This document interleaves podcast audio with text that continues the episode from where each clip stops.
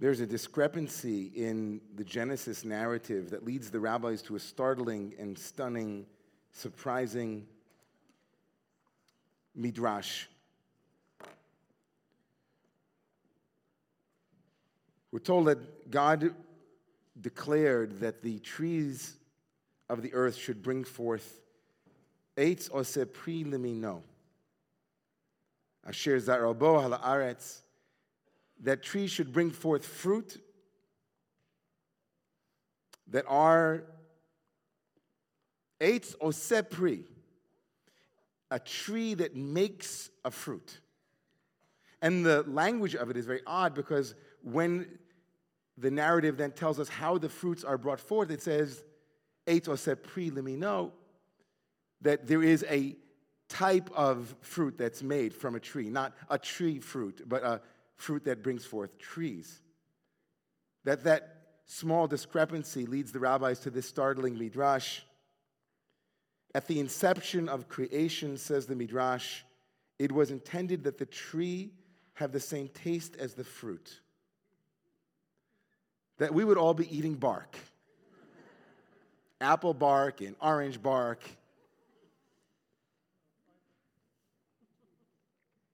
And on this midrash, the rabbis claim that there was a quote unquote sin of the earth. A sin of the earth, whatever that means. Obviously, a parable for something. I'm not going there. But I want to go to where Rav Kook takes us, the first chief rabbi of Palestine. Ra'aya Kook, Rav Avram Tzvi, from Avram Yitzchak HaKohen Kook, writes in Oros HaTshuva in Light of Penitence all the supportive actions that sustain any general worthwhile spiritual goal should by right be experienced in the soul with the same feeling of elation and delight as the goal itself is experienced when we envision it. Right? All of the actions that sustain us towards a given goal should, by right, he writes, be experienced in the soul with the same feeling of elation and delight as the goal itself. But earthly existence and the instability of life, the weariness of the spirit when confined in a corporate frame, brought it about that only the fruition of the final step, which embodies the primary ideal, is experienced in its pleasure and splendor. The trees that bear the fruit, but not the tree itself. We might say that desire and its goal and its object feel very different. That the locus of desire, the yearned for object, subject, thing, goal, when I get there, that's what we have our eye on. It's the prize. But says Rav Kook, that's lamentable. That isn't as it should have been. It isn't the ideal. In an idyllic world, means and goals would bring equal amounts of pleasure, desire, and the satisfaction of desire. I remember as a 20 something year old kid, uh, sorry, sorry to 20 something year olds, that someone said to me that there are two great disappointments in life not getting what you want and getting what you want. The Buddhists had that very well. That to some degree, there is a remainder always in that which we yearn for. How else do we explain that insatiable, hungry ghost that we know lives inside each and every one of us, that is preyed upon day and night, night and day by every imaginable, sensual, sensory medium and root? You don't yet have enough, do you? I guess I don't. I guess I should have more. This fulfillment of the desire as endless, desire as endless, wanting more, is hardwired into the structure of our own minds. Having ourselves focus on the journey as well as the destination, the joy of desire itself and not just its fruits, can reconnect us to our basic aliveness, our fundamental humanity, and our essential core nature. With that midrash, I want to ask a simple question about this week's Torah reading. What is Yitro doing here? In the Torah's version of how things are going, we're about to be at Mount Sinai. We've just experienced the Exodus. We've just come forth from slavery. We've just made our way out from the narrow place. The waters have parted. Our anxiety, our pain, our frustration has been relieved. And all of a sudden, the Torah decides to interrupt this message, this seamless message from Exodus to Revelation, from leaving Egypt to arriving at Mount Sinai, freedom from towards freedom to, is interrupted by an outsider. This Jethro, Yitro, arrives on the scene and he brings Moses, his wife, and two children. I was thinking about that this week as I traveled to Boulder to visit my Rebbe, to visit Reb Zalman Schachter Shalomi, and to participate in a conference of rabbis. I had to leave behind my own wife and my two little bubbies. And I was thinking as I'm reading Yitro this morning and yesterday and this morning, would Moses have moved on without his wife and children had Yitro not arrived? Is that possible?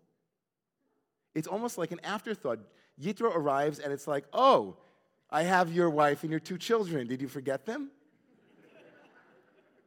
what are you doing? And this isn't, I mean, Reb Jill, it's interesting, right? Because later on, there's going to be interesting stuff around Sipporah too. And Moses might have a domestic issue around the, the dichotomy between Sinai and domestic life. He's, he's a career man, and he's married to his work. And his work is saving the Jewish people. And by the way, just parenthetically, that's borne out by the usage of the term lo tov, which his, his father in law will tell him in a moment it's not good for you to be alone in your work. And that only other time that lo tov appears is what? By marriage. So you're married to your work, his father in law says. Lo tov hadavar shatao said. It's not good. So along comes Jethro. And you might say, okay, he came to bring his daughter and his two, his two grandchildren. Okay. But then he goes on to say, listen to what he says. I heard all the things that your God did for you. I brought you your son, sons and your wife. Vayomer el Moshe, he says to Moshe, Ani chotencha, I am your father-in-law, ba'elecha, I am Yitro, your father-in-law, I've come to you, v'ishtecha u'shnei vanecha ima, shnei vaneima. And then Moses goes out to meet him and he tells him all of the things that happened. Vayichad Yitro, and Yitro was excited. He rejoiced. Al kol tova asher asa Adonai Yisrael, asher hitzilo miyad Mitzrayim. He's very excited about what happened. And then this line, Vayomer Yitro, Baruch Hashem. Baruch Adonai asher hitzil etchem miyad Mitzrim umiyad Paro asher hitzil et ha'am Mitzrayim. He says, Thank God. Blessed is God. And says the Midrash on that, Amar Rabbi Papias. Rabbi Papias said, Bignut Yisrael akatuv midaber. This is not a good moment in Jewish history. This verse is actually bearing out something negative about the, the Israelites. There were 600,000 people there and they offered songs, they offered tambourines, and not one of them said, Baruch Hashem, thank God. Not one of them said, Blessed is the source of life. This becomes, in our tradition, the source of the blessing that you make when you've un- undergone something very dangerous, what's called Birchat HaGomel. We learned Birchat HaGomel from Yitro, from Jethro. So let's get this straight, everybody. 600,000, maybe 3 million human beings experience a parting of the sea. They arrive at the other place, and along comes Jethro and says, Baruch Hashem, Baruch Adonai, thank God. The Baal Shem Tov, the great Baal Shem Tov, used to always love to go around and ask people, how you doing, how you doing, how you doing, how you doing? Everybody, eh, you know why? He wanted them to all say, Baruch Hashem. he wanted them to name their blessing. He wanted to invoke blessing. They wanted them to peel away the layers of moment to moment disappointment and dukkha and suffering and to say, This is blessed. And we needed someone from the outside to come and teach us that. That what we had was beautiful. It's a conversation about desire. Our friends, the Buddhists, have a wonderful parable. They say that there's a young woman. She's walking through a field when she encounters a tiger that eyes her hungrily. She runs, and the tiger pursues her. She comes to a cliff and takes hold of the root of a wild vine, and in a single motion swings herself over the precipice. And dangling there from the precipice, she looks down, and there's another tiger below her, presumably a hungry one. The two tigers are prowling, one above, one below, and she's in the middle clinging to the vine, and suddenly she notices that two mice are eating away at the vine. They start to gnaw at the roots, and just at that moment, she notices a wild strawberry in the cleft of the rock. It's growing nearby, and she reaches with one hand to pluck the strawberry, still clutching to the vine with the other, and places the fruit in her mouth taking one bite, noticing how sweet it is. One of the great paradoxes of desire is that it must fail in order to succeed. There has to be remainder. There still is something left. We're running away from the tiger, and there's another tiger, and there's a desire in front of us, a desire behind us. We're disappointed with what we came from. We're anticipating what will come. It won't be enough. And the Buddhists say she notices a strawberry and she puts it in her mouth and says, Baruch Hashem. ah, or Amitovo, Amitovo. Buddha blessed. This is what Jethro came to teach the Israelites. It is the essence of a teaching from Rav Nachman of Breslev who writes, Azamra lelohai be'odi. I will sing to God while I still am. Be'odi means with my extra, with my ode, be'od sheli, with my little bit more. I will sing to God from that place of little bit more that comes when I look deeply into matter, into moments, and I unfurl, uncover, discover, reclaim the blessing that is already there. The Israelites are thinking about Mount Sinai.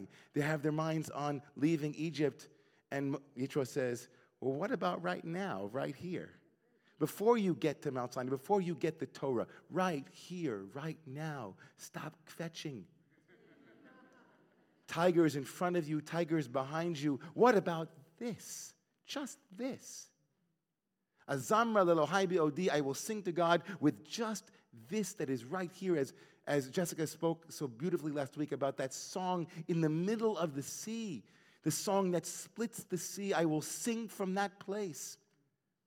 And that, everybody, is the meaning of Tu B'Shvat.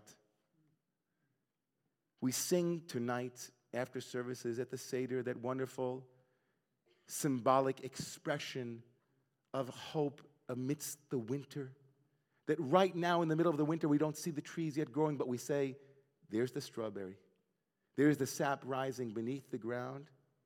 We haven't yet arrived at Mount Sinai. We haven't yet arrived at Passover, but we're singing tonight. Every single fruit, says the Kabbalah, is covered in a klipa, in a husk, in an, a shell, but the nut is inside, and that you and I and each and every one of us, we are nutcrackers, one and all, seeking that inner goodness that Rav Nachman spoke of. And we do that with ourselves. We do that with our neighbors. We do that with our world. That is Yitro's legacy. The invitation to say, Baruch Hashem. To find the goodness in a given moment. To believe in that goodness against all evidence, perhaps. That's Jethro. That's why his name, Yitro, means more, yoter. It comes from the word yeter, to be more. The world could be more, you could be more, I could be more. But first, let me appreciate this towards more, this towards more. And that, my friends, is the legacy of also another great man whom we are honoring this weekend. A man who spoke with a strong voice, strong enough that it took his life who believed until his last day that if he believed in my goodness and your goodness, despite all evidence to the contrary that he would win, that we would win. That in a society that is shelled with racism and with smallness, whose klipa, whose external husk is inequality, where we judge each other not only any longer by our color of skin, but by how much and what kind of job we have, and what kind of apartment we live in, and what neighborhood we go to. Martin Luther King, a long time ago, said to our most bitter opponents, We say we shall match your capacity to inflict suffering by our capacity to endure suffering. We shall meet your physical force with soul force. Do to us what you will, and we shall continue to love you. We cannot, in all good conscience, obey your unjust laws because non cooperation with evil is as much a moral obligation as is co- cooperation with the good. So throw us in jail, and we shall still love you. Bomb our homes and threaten our children, and we shall still love you. Send your hooded perpetrators of violence into our communities at the midnight hour and beat us and leave us half dead, and we shall still love you. But be ye assured that we will wear you down by our capacity to suffer. And one day, we shall win freedom, but not only for ourselves, we shall so appeal to your heart to your hidden nikuda tova, that inner spark that is oh, that is extra, that is yours, that is yoter, that is yitro, that is there, that is Baruch Hashem, that is good. We will so appeal to your heart and conscience that we shall win you in the process, and our victory will be a double victory. A double victory. That's what we're all dreaming for, no? That's what we wake up in the morning and go to bed at night hoping for, that we ourselves, in our love and in our awareness, can open before us the victory that is latent, that is there, waiting between what we expect will come and what we're disappointed came. In that in between, we are called to elevate, to release. I want to bless you, and I want you to bless me back. Bless me that we overcome that which seems absolutely, overwhelmingly unable to be overcome. That we have the insight, that we have the strength, that we have the wisdom to appreciate the strawberries that are right here, the wife, the children, the things we left that need to be brought back to us. This place right here is blessed, says Yisro, and so say all of you. Let us say, Amen.